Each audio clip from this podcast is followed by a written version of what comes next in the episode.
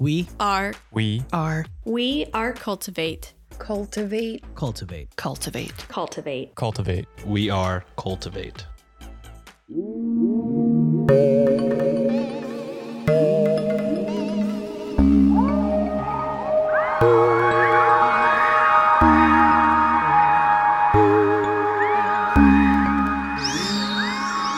So much for tuning in to Weird Distractions podcast. This is a weekly show where I, your host Alex, rotate in discussing true crime cases, paranormal hotspots, eerie folklore tales, urban legends, and sometimes conspiracy theories to provide you, and more than likely, what the creators of Pablum may have considered a weird distraction from everyday life. This week, I decided to keep things somewhat local to me and discuss a reportedly haunted Canadian location. But before we get into that, I do have a little bit of housekeeping, like just a smidge, and I need to tell you what I need a distraction from this week. As always, if you want to hear your reason for a distraction on an upcoming episode, please feel free to shoot me a DM or send me an email at weirddistractionspodcast at outlook.com.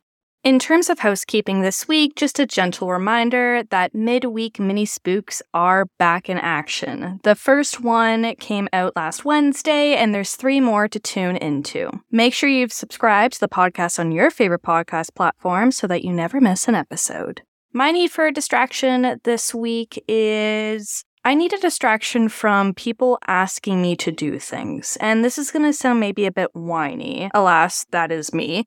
But I'm getting distracted from doing the podcast because people keep asking me to do things. And I appreciate it. And I'm so thankful that I have the opportunity to be asked out for dinner or asked out to hang out with friends. But it's getting in the way of me being able not only to do the podcast, but to do stuff around the house and just take care of myself. So I need a distraction from being distracted from the things I want to do. Does that make sense? I don't know if it makes sense. It makes sense in my head. I know if my former therapist was listening, she would tell me I just need to set better boundaries and feel okay with saying no. But the people pleaser in me is still alive and well. So there's that. Anyways, with that out of the way, let's just get into this week's episode. I've been wanting to cover this haunted Canadian hotspot for quite some time, and so I'm super excited to discuss the history, occult observations, and haunts of Toronto's Casa Loma. Not only is Casa Loma known as a Canadian historical landmark, but it also has some weird and arguably cool stuff going on. Due to potential coarse language, distressing topics, and other disturbing adult themes that could be discussed today, listener discretion is advised.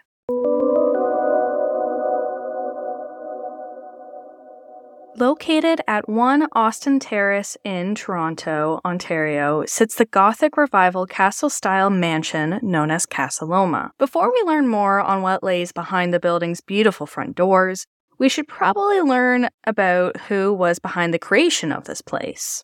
Introducing Sir Henry Pellatt, a fellow Capricorn born on January 6 of 1859. Born in Kingston, Ontario, Henry became an investor, soldier, and overall a prominent figure in Canadian history. Henry would eventually leave Kingston with his family and attend the Model Grammar School, followed by the Upper Canada College boarding school in Toronto. I'm not sure if this was the first time Henry went to Toronto or not, but I wonder if it was the first time if he fell in love with the city at this point. After Henry graduated school, he joined his father's stockbroking business before eventually co founding the Toronto Electric Light Company in the 1880s.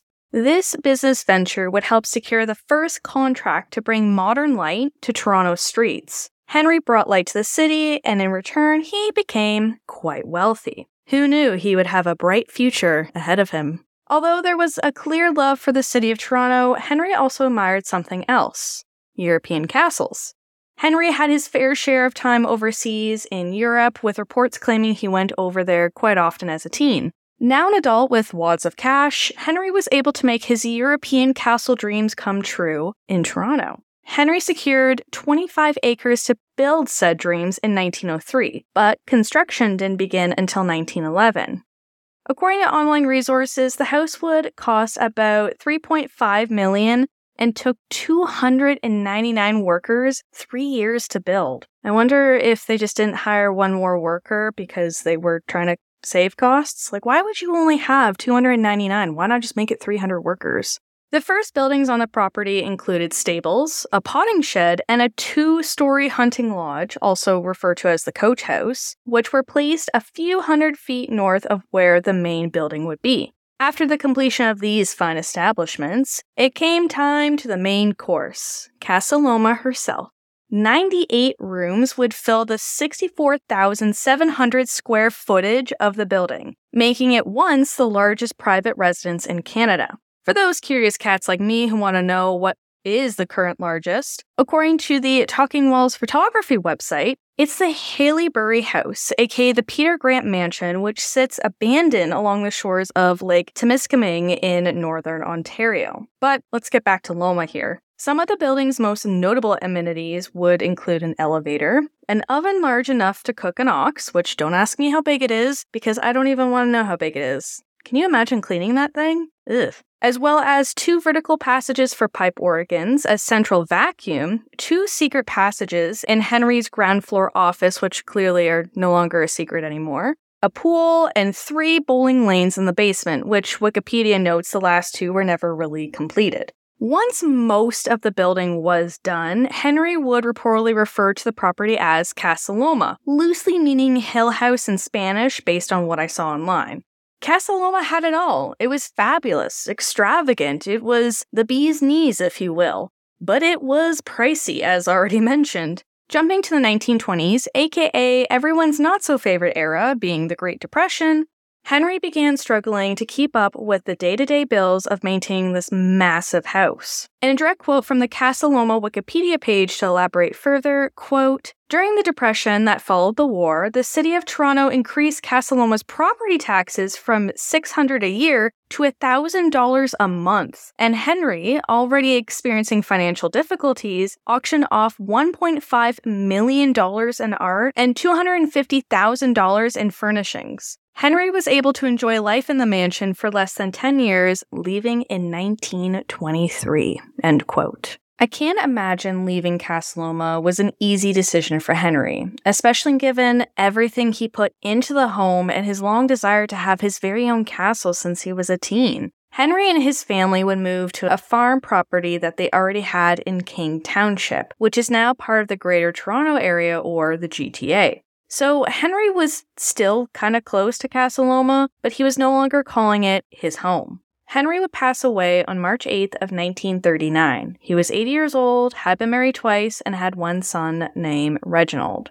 Henry would be remembered for many things in his life, but there would forever be one physical reminder, being Casa Loma. After Henry left, architect William Sparling put forward a proposal to convert the Casa Loma house to a Toronto luxury hotel, being the Casa Loma Hotel. The proposal was granted and the hotel functioned from 1926 to 1929. The Casa Loma website has stated that Sparling began the process of completing the Great Hall and the Billiard Room, which were areas that Henry had never been able to finish. Sparling also had put plans to add two large wings to the east and the west sections of the main building that would each contain 96 full suites and 56 rooms. Sadly, the plans for the wings would never take flight. In 1929, the City of Toronto took ownership of the property for the $27,303.45 owed in back taxes. When the city took over, there were so many ideas pitched for the future of Loma, such as turning it into a high school, a museum, or an art gallery for visitors to Toronto. There was also the idea of a war veterans convalescence home, along with a permanent residence for the Dionne quintuplets.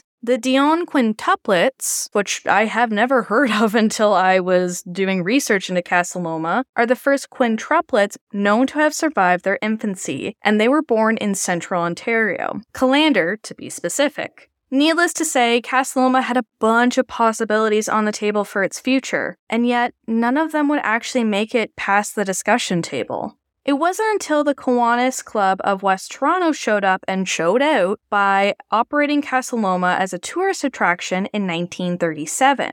This agreement between the Kiwanis and the city would continue until 2011. By August of that year, the new Casa Loma Corporation was formed, and the property continues to serve as a tourist attraction to this very day. Casa Loma seems to offer a wide range of things to do on the property other than just tour the grounds. For example, you can book spaces to have your wedding or maybe just another special event. There is also on site dining at the Blue Blood Steakhouse, which sounds uber fancy. Casa Loma is also a popular spot for TV shows, movies, and music videos to be filmed at, including for works such as Goosebumps, X Men, Crimson Peak, and others. For those tuning in who are into the oogie spooky, which I'm assuming is most of you, every October, the grounds of Casa Loma transform into a haunted theatrical experience called Legends of Horror. Based on the Casa Loma website, Legends of Horror is, quote, done in the presentational form considered promenade theater, in which the audience walks at their own pace through a two kilometer trail commencing in the lower gardens of Casa Loma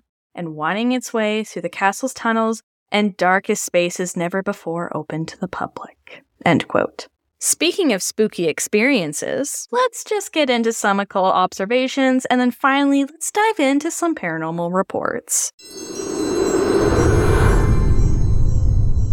Welcome to another segment of Occult Observations. This is a mini thing I like to do where I read the good, the bad, and the downright weird online reviews, or what I call occult observations, of the locations being discussed. The name Occult Observations, fun fact, actually was created by my friend Linz, who hosts the show Yield Crime. As always, I'll read two negative and two positive occult observations, starting off with the negative ones so that we can end things on a positive note. The first negative observation comes from user Tandem, and this was found on Google Reviews. They left one out of five stars. Their observation reads as follows very below average as compared to castles and palaces throughout Europe. It's very basic. No royal interiors or architecture. No particular history, just 100 years old. Not worth the spend at all. End of observation.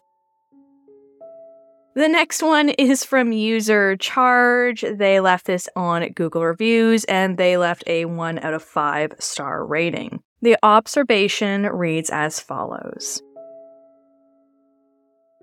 you can't touch anything. It's like 40 to $50 per person and like 15 to $20 for parking. Find something else to do. Seriously. Heard so many people say how boring it was. My kid asked to go home literally. End of observation. It sounds like both Tandem and Charge would be better off at Canada's Wonderland or something that maybe isn't history related. If you don't like learning about history, don't occupy the space of historical places. Just saying. Now let's get into some of the positive observations. The first one is from user Garrett. Uh, I found this on Google Reviews, and Garrett left 5 out of 5 stars. The observation reads as follows Super cool location. Last stop during our Toronto trip, well worth a visit. Didn't realize it was so widely used in movies and TV shows. Definitely get up to the towers if you can and make sure to go under the building to see the tunnels and wax museum. End of observation. The last observation is from user Brenna. This was found on Google Reviews, and Brenna left 5 out of 5 stars. The observation reads as follows I don't think I'll ever shut up about how this place made me feel like a fairy tale character. It was incredible to view how many people lived in the past and to get a taste of what a royal would have been like. There was a film about the roots of the castle which pieced everything together and made me respect the foundation more. Long story short, don't build a castle if you don't want to go bankrupt, but turn it into a museum if you do. The whole castle took us four or five hours to view entirely, including the Celebrity Walk of Fame and the underground tunnels which lead to the stables. Lots of fascinating history. End of occult observations. And there you have it. Not really many weird occult observations this week, but definitely some good and some bad. Don't fret though, because we're now heading on to the paranormal reports, which ultimately means it's about to get weird.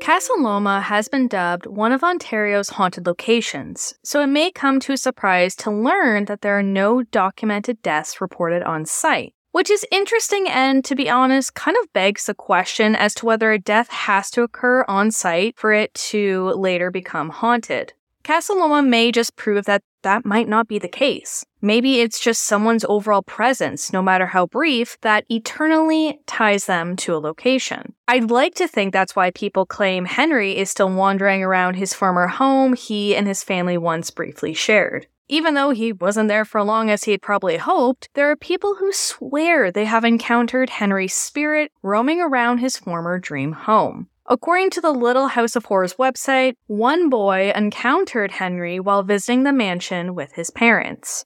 Supposedly, this boy saw a man standing in one of the front windows on the second floor, in which he went to mention it to a staff member who was also outside. This staff member supposedly panicked because the second floor was supposed to be closed off to the public. When the boy described the man he saw, the staff member showed him a picture of Henry, which the boy confirmed was who he saw. No one was on that second floor though, so maybe it was Henry's spirit just looking over his former property when the young boy saw him. Another former presence at Casa Loma whose spirit is said to be hanging around is Lady Mary, aka Henry's first wife. Mary, who is the first chief commissioner of the Dominion of Canada Girl Guides, died of heart failure on April 15th of 1924. And for those wondering, no, she did not die at Casa Loma. Despite this, people have allegedly witnessed a female presenting apparition that resembles Mary wandering through the house and the gardens. Weirdly enough, a group of folks once tried to film in Mary's room, leaving a camera running there while they explored other parts of Casa Loma.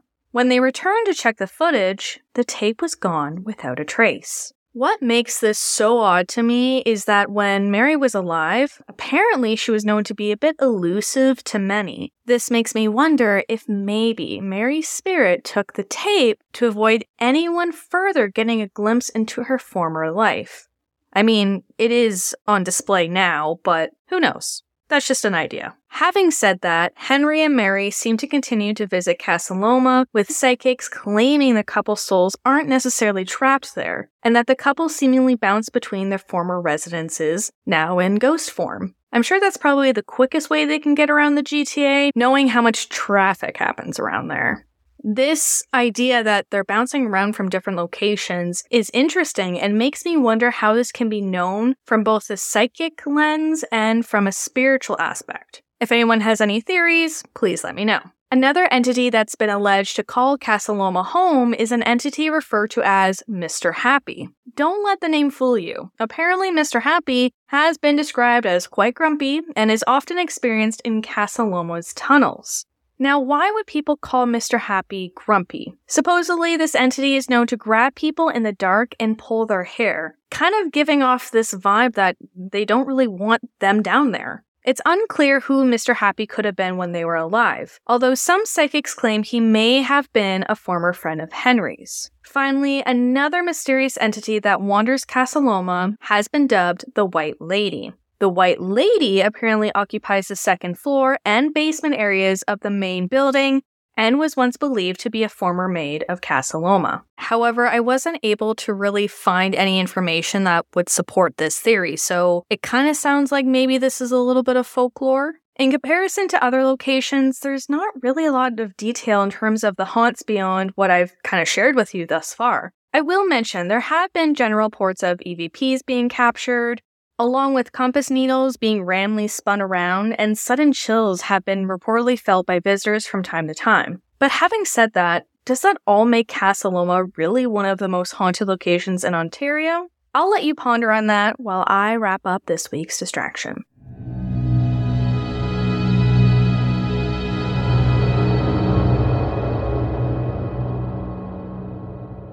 Although it may not be heart stopping, spine chilling, spooky level 10 paranormal activity in comparison to other locations, I still wanted to chat about Casa Loma because it's a Canadian staple. It's been a while since I've personally visited Casa Loma, but discussing it today has given me a little bit of a travel bug to check it out again, especially after learning more about its alleged paranormal phenomena. Have you ever been to Casa Loma? And if you've ever been, did you experience something weird? Let me know your thoughts on today's episode over on the podcast social media accounts, or feel free to shoot me an email. If there's another Canadian haunted hotspot you want me to cover on a future episode, please feel free to shoot me an email or send me a DM. I would love to hear from you.